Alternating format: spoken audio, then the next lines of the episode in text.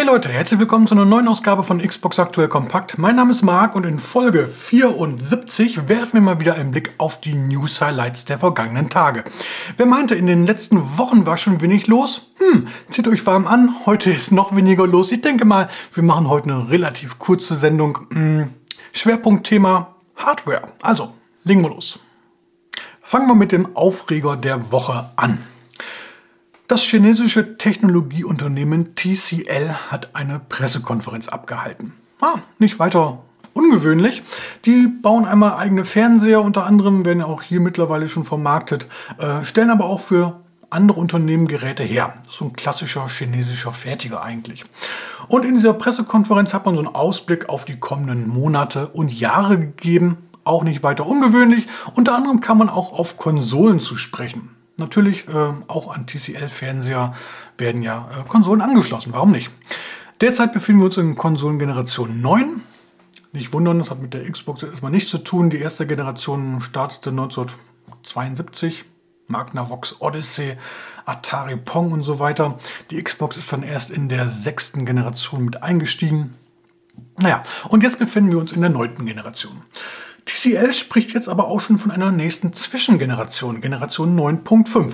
Für Sony ist das durchaus üblich. Die bringen immer so, oder bislang immer zur Hälfte des Lebenszykluses eine Pro-Variante raus. Äh, Microsoft hat erst mit der Xbox One angefangen damit. Da kam ja letzte, in der letzten Generation die Xbox One X dann. Und TCL sagt, ja, auch jetzt wird es eine Zwischengeneration geben. PlayStation 5 Pro und neue Xbox Series XS total leistungsstark. 8K, 120 Hertz sollen möglich sein, theoretisch. Ähm, das Ganze soll auf Basis einer Grafikkarte laufen, die noch gar nicht offiziell angekündigt worden ist. Der RX 7700 XT von AMD, die gerade erst vor kurzem geleakt wurde. Ähm, ist also die Frage, ob TCL jetzt hier selber nur ein bisschen spekuliert oder ob das doch irgendwelche Informationen sind, die man als Hardwarehersteller schon bekommen hat. Man weiß es nicht. Äh, interessant ist vor allem, dass TCL sagt, die nächste Zwischengeneration wird 2023, 2024 kommen. Kann passen eigentlich. 2024, dann ist die aktuelle Konsolengeneration ja auch schon vier Jahre alt. Ähm, könnte hinkommen. Die Frage ist halt nur, ob das mit der aktuellen Chip-Liefersituation so klappt, denn bislang konnten ja viele Spieler noch nicht mal die derzeit aktuellen Konsolen bekommen. Wie soll das dann sein in, ja, in ein, zwei Jahren? Hm. Zumal jetzt Experten ja sagen, diese Chip-Krise kann noch locker 2023, 2024 anhalten. Naja, wir werden sehen. Ähm, und dann ist halt auch die Frage, ob dann die neuen Konsolen wirklich viel Sinn machen werden, ob die Spiele dafür optimiert werden, ob man da als Spieler wirklich was von dieser Power merkt. Wir werden sehen, es bleibt auf jeden Fall spannend. Dann haben wir hier ja vor zwei Wochen über einen möglichen Xbox Streaming Stick spekuliert. Fürs Xbox Cloud Gaming, vielleicht erinnert ihr euch.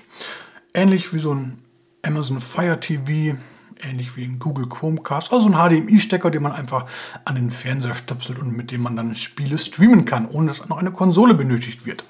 Ähm, jetzt hat Microsoft das Ganze offiziell bestätigt. Das Projekt hört intern auf den Codenamen Keystone und äh, ja, man hat hier folgendes Statement abgegeben.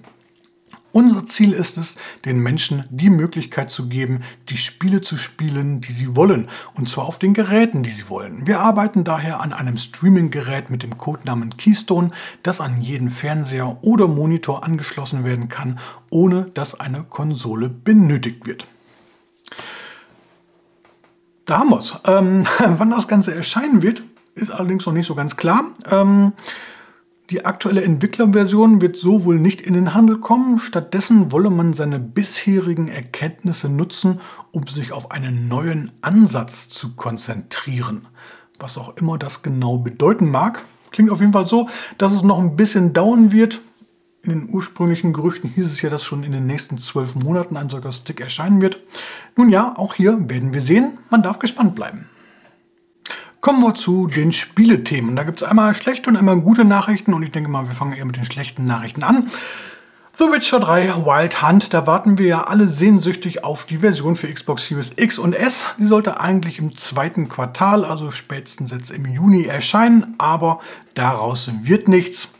Entwickler CD Projekt Red hat das Spiel, wie so viele Studios in letzter Zeit auch, äh, verschoben. Neuer Termin Ende des Jahres, viertes Quartal. Dann erscheint das Spiel als Complete Edition, also mit allen Inhalten. Einerseits natürlich irgendwie schade, andererseits hat uns ja gerade CD Projekt Red auch schon gezeigt, dass man Spiele nicht zu früh veröffentlichen sollte. Cyberpunk 2077. Insofern, wer weiß, wofür das Ganze gut ist. Die gute Nachricht, es gibt einen Termin für Herr der Ringe Gollum von Dedelic und Narcon. Am 1. September erscheint das Stealth Action Adventure für die Xbox. Man schlüpft hier in die Rolle von Gollum natürlich und ist auf der Suche nach seinem Schatz. Ähm, und man kann da den Charakter wechseln, also entweder spielt man als Gollum und ist ein bisschen hinterlistig unterwegs, oder man schlüpft in sein alter Ego, ein Hobbit-alter Ego, Smeagol, Smeagol, so rum, so heißt er, Smeagol, und ähm, ist so ein bisschen freundlicher unterwegs. Äh, ich bin sehr gespannt auf das Spiel. Die ersten Bilder, Videos haben mich durchaus neugierig gemacht. Der Delic sind ja eigentlich mehr bekannt für Adventures. Ah, mal gucken, ob die auch ein Action-Adventure auf die Beine stellen können. Ähm, ich freue mich drauf. Da in dieser Woche so wenig los war, kann man echt von Glück reden, dass es hier im Kanal zwei neue Videos gab. Das erste Video, da geht es um die Spiele-Highlights für die Xbox im Juni. Ähm, ja, gibt so ein paar Titel, auf die ich mich durchaus freue, aber so ja, richtige Highlights, richtige Kracher sind auch wieder nicht dabei. Äh, was gibt es hier? Unter anderem The Quarry, das ist dieses Horrorspiel von Supermassive Games. Redout 2, der Wipeout-Klon. Fall Guys erscheint endlich auch für die Xbox. Äh, Delivers the Moon für Xbox Series XS. Wer es bislang immer noch nicht gespielt hat, sollte es jetzt wirklich mal nachholen. Ja, und das war es im Grunde genommen auch schon. Ein paar andere Spiele gibt es auch noch. Wenn euch das interessiert, dann schaut mal rein. Äh, den Link dazu findet ihr in der Beschreibung. Ähm, das zweite Video ist der zweite Teil unserer Xbox Technik-Tipps. Und da geht es um die besten Grafikeinstellungen für Xbox und Fernseher, Bildschirm, Monitor, was auch immer. Und genau, wir hatten das Ganze schon mal vor langer Zeit, Ende 2020. Äh, Pac-Man Senior fragte da entsprechend auch Remaster oder Remake. Ihr wisst, äh, von Remaster halte ich nicht so viel. Es ist also eher ein Remake äh, mit ein paar Anleihen eines Reboots, denn äh, in den anderthalb Jahren hat sich doch so einiges getan und das alte Video war auch einfach nicht ganz so gut. Insofern wurde es damals Zeit für ein Update. Also, wenn ihr euch äh, dafür interessiert, was ihr wie das Beste aus eurer Xbox herausholen könnt und aus eurem Fernseher, dann schaut euch das Video mal an. Auch hier findet ihr den Link unten in der Beschreibung. Dann kommen wir zu den restlichen Spiele-News, Highlights, wenn man sie so nennen kann, hier im Schnelldurchlauf. Einmal Sniper Elite 5, da wurde jetzt ein neuer Gameplay-Trailer gezeigt, der so die Stealth-Möglichkeiten demonstriert. Auf das Spiel kommen wir gleich nochmal zu sprechen. Dann eine Neuankündigung, obwohl eine richtige Neuankündigung ist es nicht. Ich habe es nur vorher nicht mitbekommen, also so eine halbe Neuankündigung. I, the Inquisitor, äh, ein Action-Adventure von uh, The Dust basiert auf der gleichnamigen Romanreihe des polnischen Autors Jacek Bikara. Spielt in so einem alternativen Mittelalter. Christus ist nicht am Kreuz gestorben, sondern steigt vom Himmel herab und äh, entfesselt seine Wut über alle Ungläubigen. Erinnert so ein bisschen an äh, A Plague Tale Innocence. Mal schauen, was draus wird. Einen Termin gibt es da noch nicht. Ein Termin gibt es dafür jetzt für Call of Duty Modern Warfare 2. Das, äh, der Shooter erscheint am 28. Oktober für alle Xbox-Konsolen. Und äh, es soll angeblich wohl auch wieder eine Beta geben. Lustigerweise, traditionell äh, wird es auch in diesem Fall wohl so sein, dass diese erstmal exklusiv nur für die PlayStation zur Verfügung stehen wird. Das heißt, äh, die geplante Activision-Übernahme von Microsoft ähm, hat hier noch keinerlei Auswirkungen.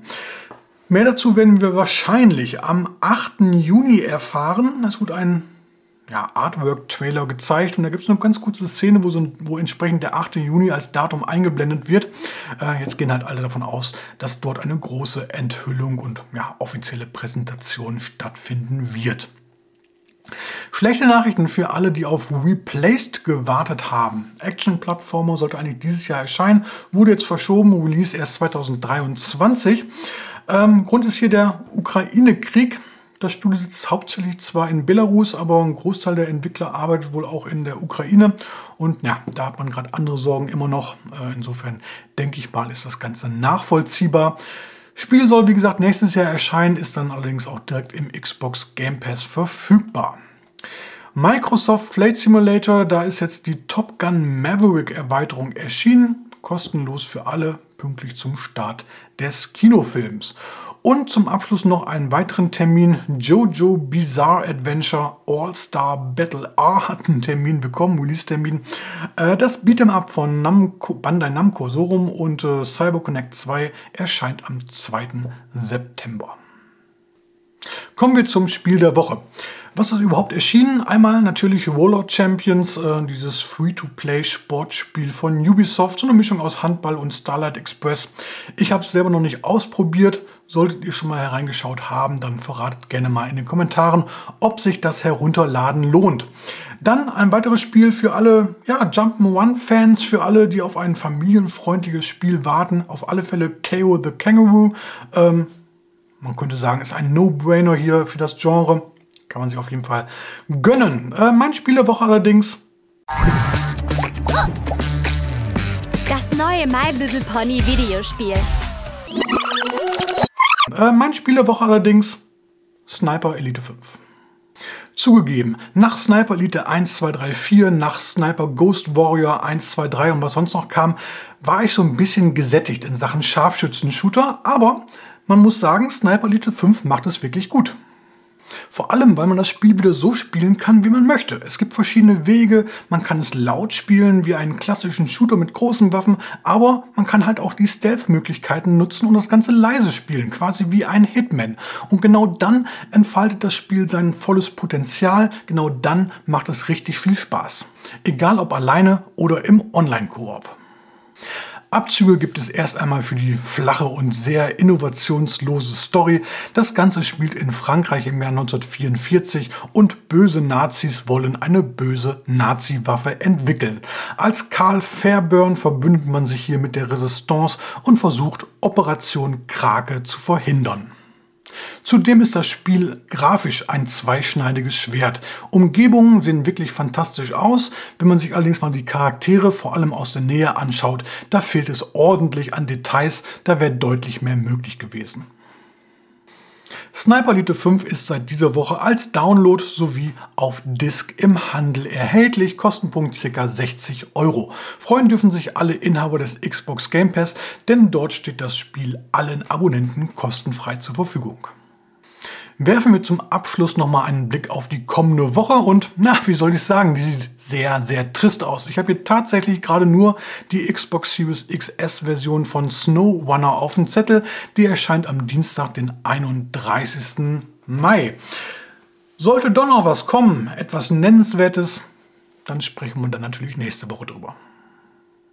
So, und damit verabschiedet sich Xbox Aktuell Kompakt Folge 74 in den wohlverdienten Feierabend. Wenn euch das Video oder der Podcast gefallen hat, dann lasst wie immer gerne ein Like oder wenn noch nicht geschehen ein Abo da. Wir sehen bzw. hören uns beim nächsten Mal wieder. Bis dahin macht's gut. Ciao, ciao.